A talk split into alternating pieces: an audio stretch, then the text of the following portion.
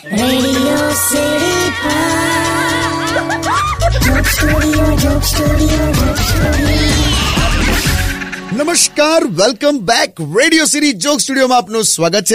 કિશોર કાકા આપણી સાથે જ બેઠા છે. અને કાકા આ કાકી સ્ટુડિયોમાંથી બહાર ગયા છે ને એટલે પૂછું છું.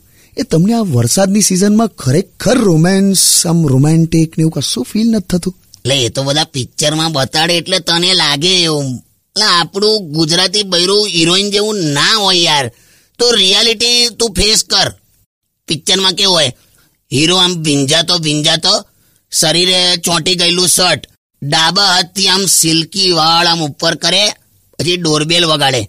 એટલે હિરોઈન છે ને આમ ખુલ્લા વાળ રાખીને પીળી સાડીમાં દોડતી આવે એમ. દરવાજો ખોલે, પછી હીરો હિરોઈનને જુએ, હિરોઈન હીરોને જુએ. પછી ચાર સેકન્ડ પછી એકબીજાને સ્માઇલ આપે એમ. અને ફટ દઈને વળગી પડે હા એકબીજાને. પછી સોંગ ચાલુ થાય અને આખા સોંગમાં પેલો ધીરે ધીરે કપડાં બદલી નાખે. પરફેક્ટ આપણું ગુજરાતી બૈરુલા ધણી પલ્લીન આવે ને એટલે દરવાજામાં જ ઊભો રાખે એને. એને કે ઘર ભીનું થશે લૂચીને અંદર આવ યાર.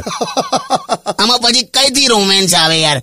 એક્શન સિક્વન્સ જેવું થઈ જાય. પણ કાકા તમે ક્યારેક કાકી નામ હક કર્યું છે? એટલે આમ ભેટ્યા છો? એક જ વારલા. તો શું ફીલ થયું કઈ નહીં લા મશીનમાં શેરડી ફસાઈ ગયું એવું લાગે યાર જવા સોંગ વગાડ ને only on